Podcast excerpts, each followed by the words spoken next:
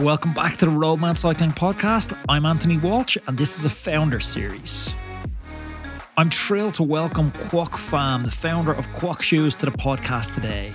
Quoc has been innovating and setting new standards in the world of cycling footwear. Today, we're going to hear Quoc's fascinating journey from escaping war torn Vietnam, the inception of his idea, the challenges he's overcome, and the insights he's gained, and what fuels this relentless pursuit to provide the perfect cycling shoes. Here's a little taste of what awaits you today.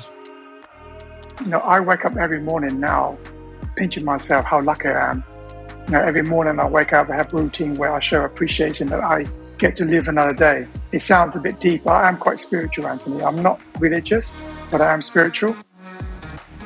You pay a very expensive bike, or you can pay for a stem which costs about 300 bucks, but yet you skim out on a pair of shoes which costs the same price. But yet that shoe will give you so much more enjoyment or so much more enhance your whole experience on the bike but at the same time, my sheer ignorance, maybe that's a positive thing that I don't, I don't take a no for an answer, and I always think there's a way around things.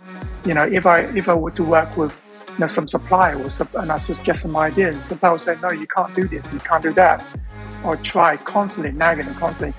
This way, eventually they do, and, and it, it, it can be done. Quoc, welcome to the Roadman Cycling Podcast. Thank you for having me, Anthony. Thanks for taking time out of your busy schedule. Uh, it's always good to talk. So looking forward to the show. When I was younger, my dad was in the army, and my mom was she was a stay at home mom. So cash and money, it was always a topic of conversation in my house because it was always tight. And I remember my dad started a side business to make some extra cash so we'd have money for runners and things that kids want to spend money on and he started building bikes in our garden shed and selling them. And he painted them all the exact same color. I still remember I had dinner with him yesterday and I remember taking the piss out of him. I was like, why did you paint every single bike the same color? It was just like Coventry City sky blue color. But I can remember just being hypnotized by those bikes and just thinking, I can't wait to get on one of those bikes. It was the freedom and the independence that that bike represented that I was just yearning for it as a kid. Can you remember that first moment when you became aware of bikes? Yeah, um, about five years old, I chased my brother. My mum and dad bought us a red bike in Vietnam, and I was a little bit younger. Uh, he was, um, so of course, being an older brother, he is. He just stole the bike, and I just constantly running after him. It was this beautiful red bike. And I always wanted to go, and I never had it. And we only had it for full, uh, a short while before we had to leave Vietnam um, escape Vietnam. So uh, that was my first memory, and ever since then, I was always yearning for a bike. What was going on with your, as you say, escape Vietnam? What was the circumstances that led to that? It was Vietnam War. You know, after Vietnam War, of course, uh, I wasn't born when that happened. My mum, dad, um, when the communists took over, they were like, um, you know, they was getting married, etc. And when I grew up in that kind of environment, it was not safe. Everyone was hungry, starving. Um, and my dad didn't see this as a future for us. So he decided to get us out of Vietnam. And that time, it was around about 1970 something, uh, 1980. Um, there was a lot of boat people at that time. And him and his friend scrapped some money together, got a wooden fisherman boat, trying to get out uh, to give us a better, uh, better opportunities. Is your dad still alive? Yeah, he is still alive. Uh, all my family's in UK at the moment. Uh, it's an amazing story how that happened uh, one of the boat we missed is my uncle and auntie. They went on that boat and we couldn't make it somehow. I don't know why we did, we missed that boat. And they were in the sea and they got picked up by a British Shell oil tanker, which took them straight to the UK. And that's the reason why we're in the UK because we have relatives there already. So we made us so with our turn, the third time attempt that we went through. Luckily, my dad was good at navigation and math. We went straight to Malaysia. um, straight to Malaysia. We have plenty of food and water left on the boat, etc. You know, there's there's lots of horror story where you know there's pirates and people lost their ways, etc. But we were very lucky. We got there in a few days, and the Malaysian government put us. on. There's a separate island for refugee people, and we were there. And I grew up three years of my life on a tropical island, swimming, running on the beach, you know, climbing trees, picking fruits, getting bitten by red ants. And that was that was three years of my life. Um, completely uh, unrestrained. Jeez, your dad's an amazing man. He is. both of them. Uh, they work hard. And when they got to UK, they just had to start from scratch. Do you have those? I've often talked on the podcast with people who've had difficult childhood experiences. And it seems like when people have traumatic childhood experiences, it can go two ways. It can be an excuse to justify maybe inactivity or a vulnerability in themselves later in life, or it can be like their superpower, where now they have this reference point and say, okay, the business is not going well, but catch yourself on. This isn't as bad as the time where we had to flee our native country, get on a boat that my dad built, go to another island. This is a small road bump. This isn't a big problem. I can overcome this. How has those childhood experiences impacted you as an adult? Good question. I don't know. Uh, it made me don't give up on things. It made me pre- appreciate a lot of things more. You know, I don't think that's uh, a negative thing. I think the whole experience just made me a more, uh, I say, more. You know, I can really appreciate growing up in the UK. You know, if I stayed in Vietnam, we would never had the opportunity of going to school, secondary school, going to college, etc. So, you know, I wake up every morning now, pinching myself how lucky I am. You know, every morning I wake up, I have a routine where I show appreciation that I get to live another day. It sounds a bit deep. I am quite spiritual, Anthony. I'm not religious, but I am spiritual. You know, when I came to the UK, going secondary school, I was ashamed of where I came from. I didn't understand it, you know. I want to be fit in. I want to fit in with all the other kids. But we had a very background, different background. In our school, we was like a handful of Asian kids, and all the rest was just a predominantly white school. And I just want to fit in. I didn't want to be different. Um, and I always people ask me, you know, set to this story, where you come from. So I always kind of avoid it, and, you know. But now I embrace it. You know, this this is who I am. And it's what makes your story unique. You know, the story of Quoc, and you know, it's gone on to be this amazing brand. But without that origin story, it's a totally different brand. It's a totally different vision. It has totally different values. Because when I think about Quoc, I think about a company that's very value driven, and you can see they come from you. Yeah, I I started this company in 2009. It was very naive. You know, I crash and burn on my first venture of starting a fashion label after graduating from St. Martin with a friend. You know, we had a menswear label. It was doing okay. Was, we had some really nice boutique retailers stocking our, our, our wares, but um, after four years, we closed it down because we just wasn't making. It was just up and down. It was a roller coaster of every single season, coming up with new ideas every six months. And now it's like it's not even six months now. It's like Monday to Friday. They can turn out a new collection, so to speak. um, so after that, I I kind of like went back to find out who I am and you know what I love. I love shoes and love cycling. And like I said, I start naively. I'm not a, a trainer as a shoe cobbler. I I just had a love and passion for it, and the naivety come from I, I thought maybe visit some shops, seeing what's on the wall. Maybe I can do a better thing than that. You know, maybe coming from design school, that's something a bit more aesthetically more pleasing instead of looking like more techy, racy product that you know, like you know, every, all the shoes looking at the same as each other on the wall. And I want something a little different for myself that I was wearing around town, meeting friends for drinks, riding my bike, but being able to clip in etc. For the first time in years, I have really big targets that I'm super passionate about this summer. And although the warmer months are approaching, I don't want to slip into that trap I see so many riders falling into, just riding around with no focus and no aim with their friends simply because the good weather is starting to arrive. I'm still using my Wattbike almost daily to keep me sharp and on point with specific sessions all the way into my target events, Rift, Migration Gravel, and Leadville later this summer. That's why I'm really happy to be partnering with Wattbike. The Wattbike Atom, it's sitting next to the desk in the recording studio, and if I have an hour between interviews, I jump on. It's removing all those friction points for me. No more 10 minute setup, unfolding legs, banging my knees off stuff, connection issues. It just works every single time. The Atom is perfect for riding Zwift because it has those crisp gear changes. Boom, boom. 1% power accuracy and max gradient capability of 25%. If only my legs had a max gradient capability of 25%. Even if I'm riding those steepest climbs on Watopia, it's absolutely fine. I'm actually riding that custom gearing setup, so if I'm riding a particularly hilly route, I'll select a more climbing suitable gear ratio. It's the business. If you're looking for an indoor trainer, if you're looking to stay sharp this summer and not lose that hard earned fitness over the winter, I couldn't recommend the Wattbike setup any higher. It's the last indoor trainer you're ever going to need. Head on over to wattbike.com now and check out their full range. We were talking about books off air before we press record. And there's a saying in literary circles that authors write the books that they wish they had available to them to read at that point. Do you think the same could be said for shoes that you created the shoe that you wish you had? Oh yeah, I mean, I every day, but at the same time, my sheer ignorance that may maybe that's the positive thing that I don't I don't take a no for an answer, and I always think there's a way around things.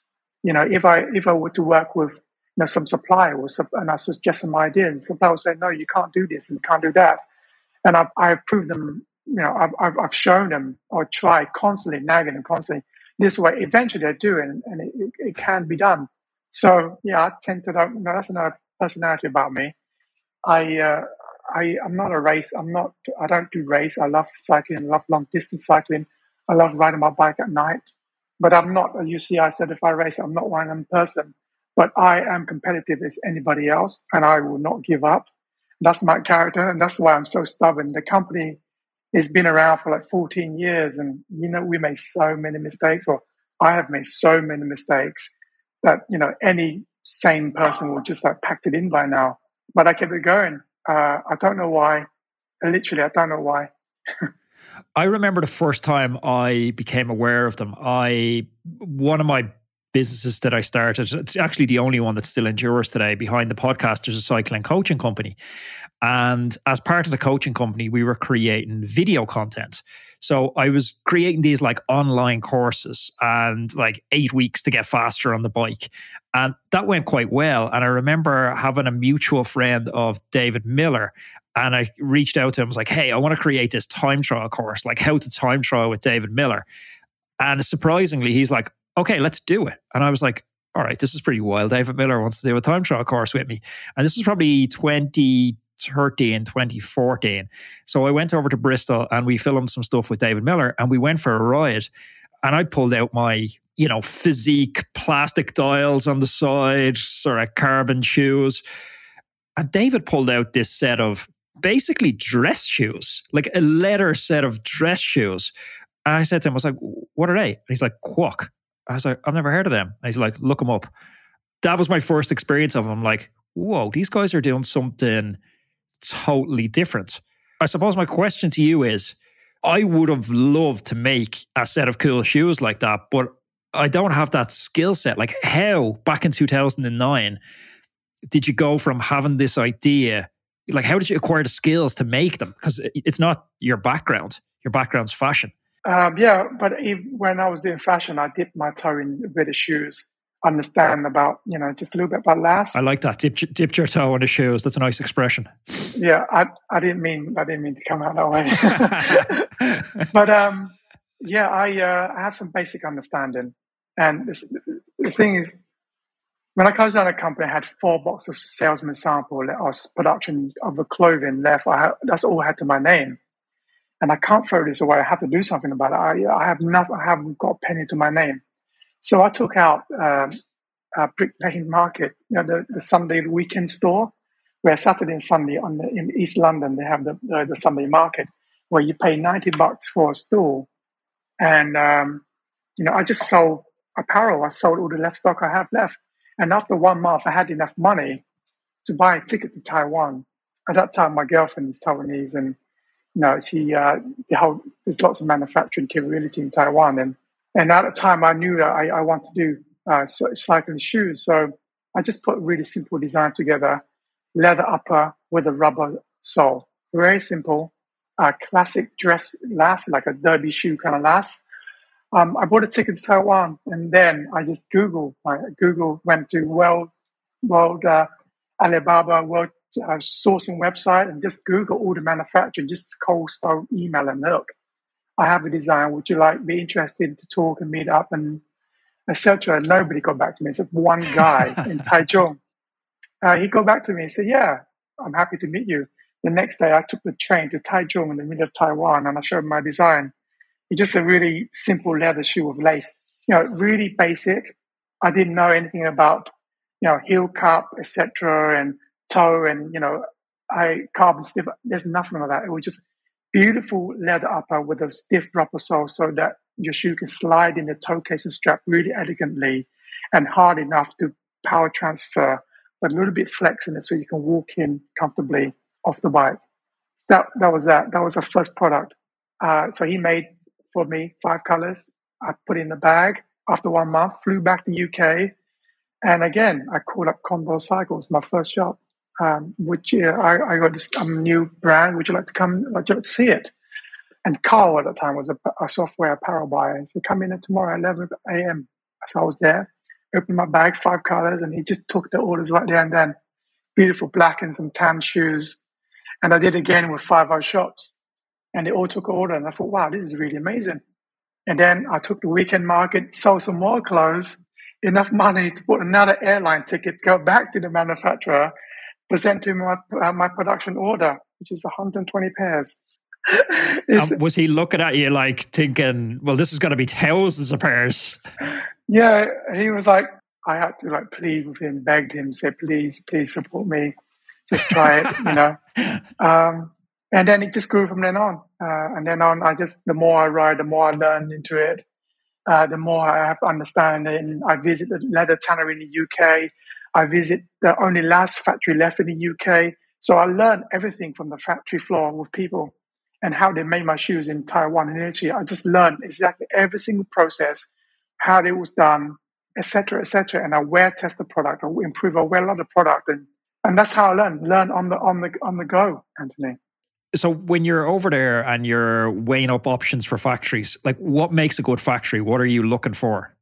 Back then, I didn't have much choice. I was the only person I had. Okay. Uh, so he was making beautiful dress shoes, and my shoe was leather, and he understand last. So it's a really good thing. He understand leather, he understand lasting, and he uh, he was making handmade shoes. So our first what's lasting? Lasting is like a plastic mold that goes inside the shoes, so it's literally like a mold of the foot shape of the shoes. So all shoes is based around this cool thing called last. And if you get that right, let me just quickly go and get it for you. Um, ah, I got it here behind me. I didn't want to move away, but this is the set of last. Ah, so cool. it's like a shape of the shoes. So this is like our DNA, our bread and butter. So it starts out with a classic last, and over time I sculpted, I changed, made the toe box wider because it came from like a dress shoe last. The toe box was really narrow. Made it wider, changed the curvature at the bottom to so or when you're on the pedal, it's more supportive. So just constantly improvement every single year, making our last better. So our last is you know 100% original to us. When I started this company, it's like everything we do is 100% original. We start everything from the skirt from from the last, and we build outward, as opposed to you know you can start a, a shoe brand of going to the factory, buy an existing mold from the factory and change your fabrication, changing color, and you can have a new brand, put your brand and using their tooling. But we didn't do that. We did the hard way and use our own tooling. So everything we do here, we invest in new technology ourselves. We open our own carbon outsole, injection mold, and we open from scratch for ourselves. I had a chance to chat with the Factor founder, Rob Gitelis, on the podcast. It's worth going back to check out that episode. I was super impressed with him personally. Factor are really pushing the boundaries of what's possible with aerodynamics in bike design at the moment, but they're doing it with a social conscience, and that's what's so impressive for me. They're mindful of that environmental impact, paying employees a living wage, and resisting the urge to relocate production, like so many competitors, to lower cost labour markets. I'm super proud to be riding Factor bikes for the upcoming season. If you're considering buying a bike for yourself, put me a DM over on Instagram or over on Twitter, and I'm going to give you a personal introduction to the guys at Factor and make sure you get the very best possible experience. My experience with cycling shoes is when I get a bad set, that's the only time I really notice a cycling shoe. And I don't want to say I have a bad set at the moment, but my specialized S Works road shoes, when I ride for six, seven hours in them, I get incredible hot foot. I'd done a 200 kilometer ride a few weeks ago, and I was at the traffic lights coming back through Dublin City, and I had to take my shoes off at the traffic lights. Like every traffic light I got to, I'd had to unwind them and take them off.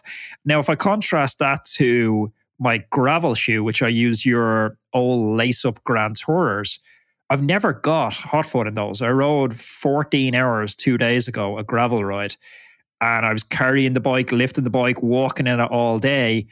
And even actually, this is a funny story. Last year, I went bike packing with a friend, and we started out in Granada and we rode to Biarritz and then across to Girona, over 2,000 kilometers. So we were riding 10 hours a day. But we were like 50 kilometers into day one. And on a descent, I lost my flip flops off the back of my bike packing setup. Stopped to look for them, just gone, nowhere to be found. So I was like, okay, well, that simplifies life. So I had to wear my Quocs literally from the moment I woke up in the morning to the moment I went to sleep, including a night out in a Biarritz nightclub, which lasted until probably 7 a.m., where I was dancing in the shoes all night as well. And they were perfect. And not even just because it's you on the podcast blowing smoke up your hole, they're a very, very comfortable shoe. I guess that leads me to you know, what makes a good shoe? What's that trade off between power transfer and comfort, stiffness and flexibility? How do you decide on those variables? Well, our DNA has always been like makes the most comfortable shoes. Shoes should be comfortable. You know, people talking about lightness, stiffness, and about performance, but if you don't have comfort, you're not going to ride long and you're not going to win races.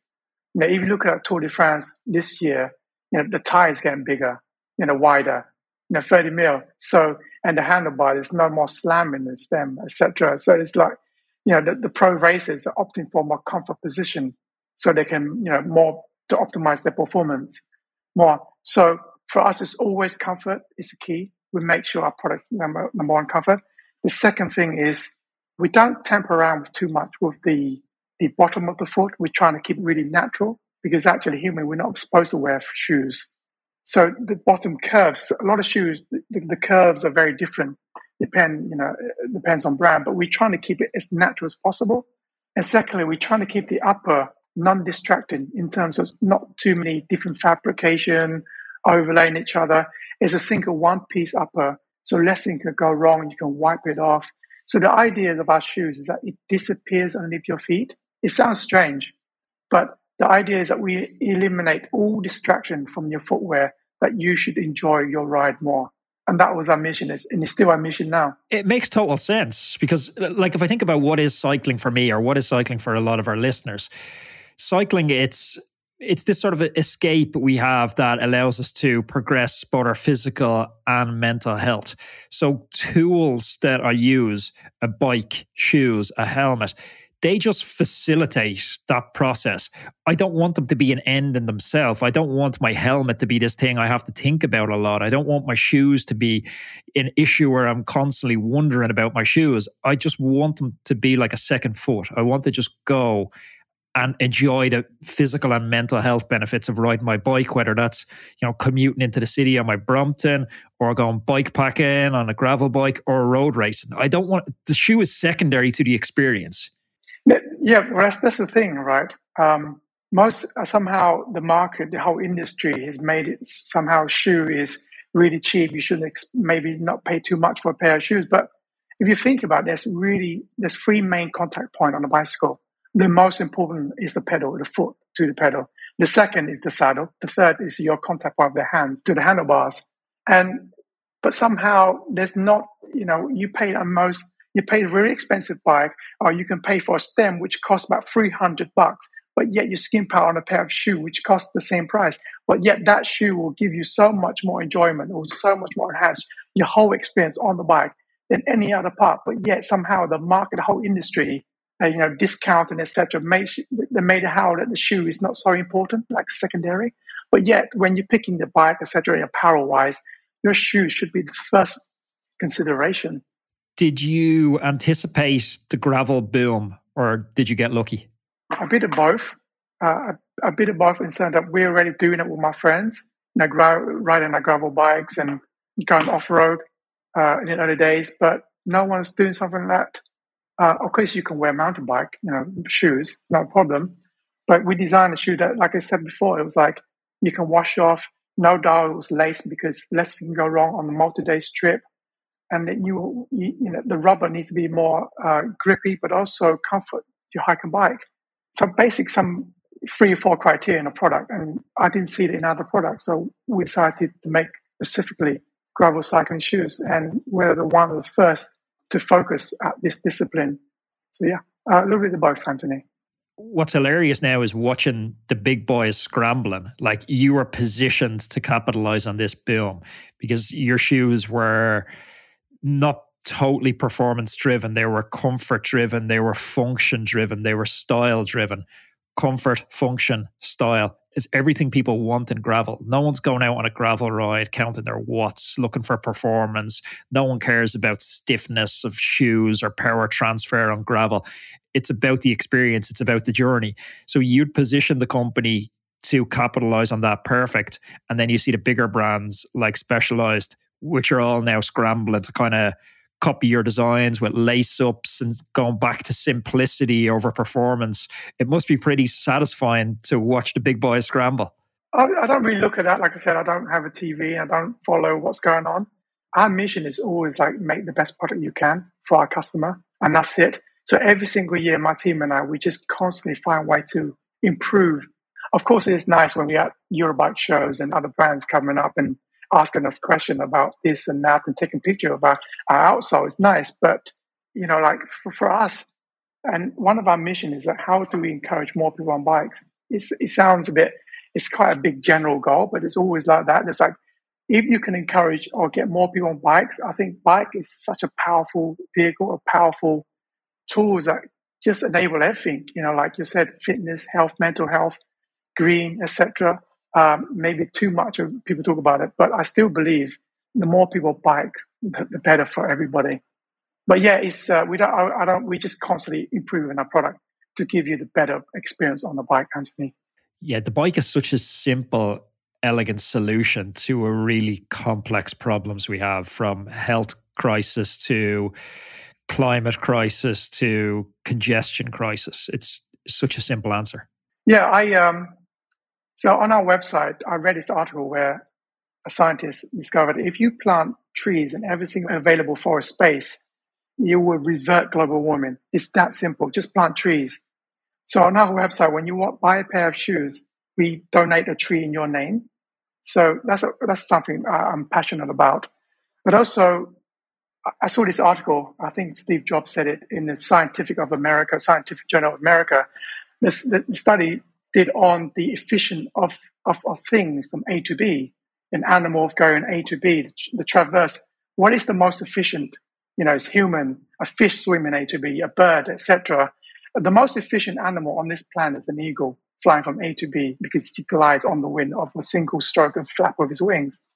The human came third way down, but someone really smart in this in this uh, experiment, they gave a human a bicycle and suddenly, the man and the bicycle is the most efficient from A to B, period. Isn't that like the most inspiring thing ever?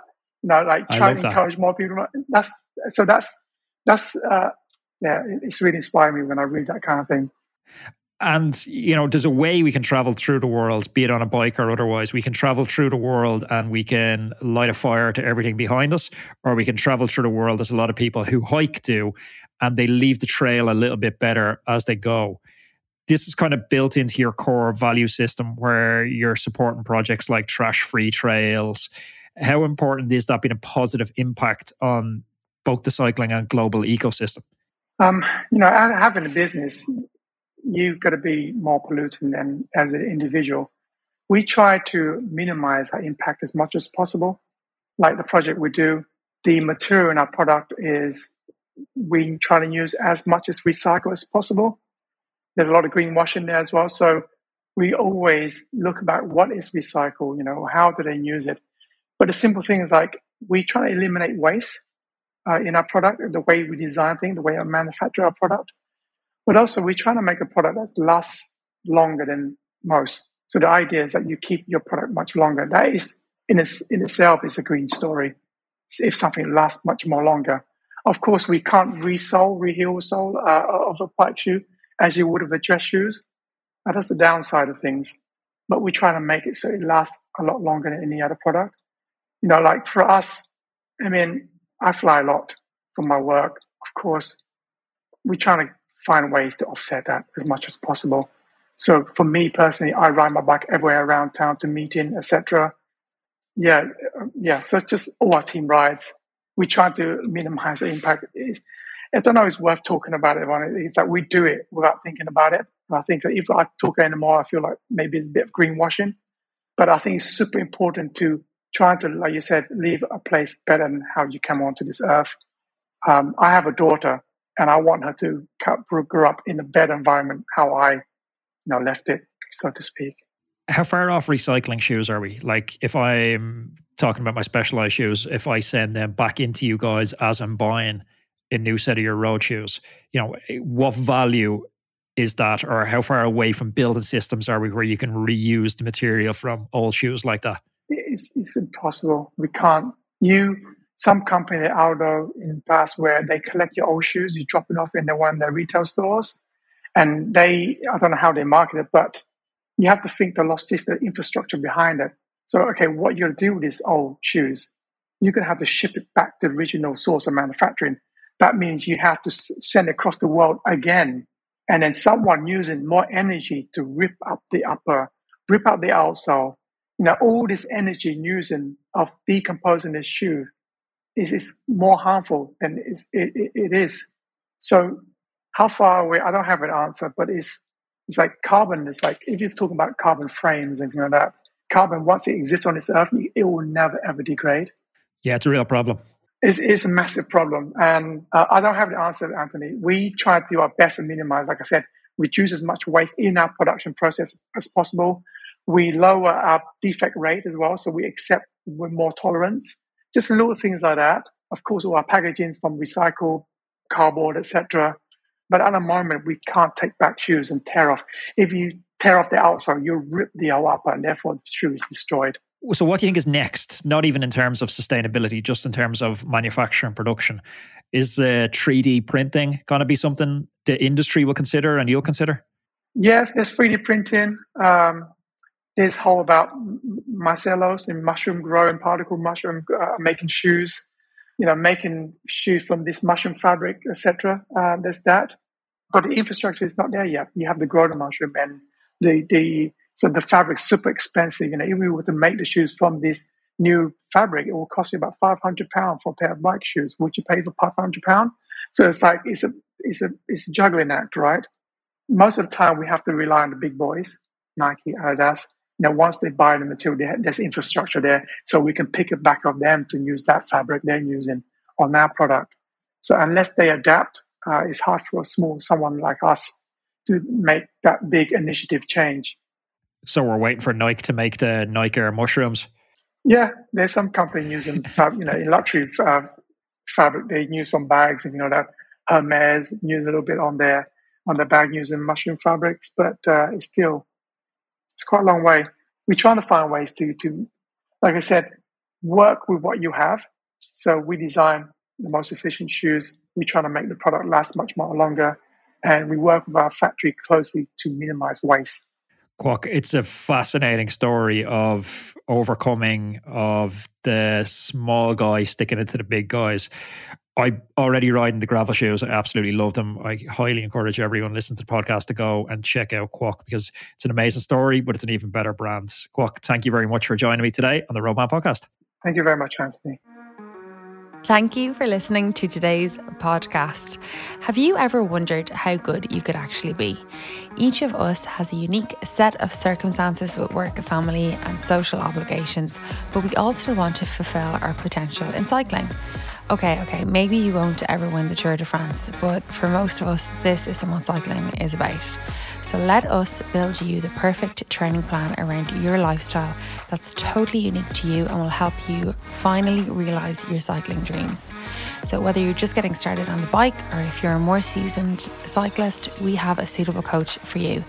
So, why not schedule a call with us and we can have a chat about how we can help you go further than you ever dreamed of in your cycling and fitness goals? Go to roadmancycling.com forward slash contact or pop me an email directly to sarah at roadmancycling.com.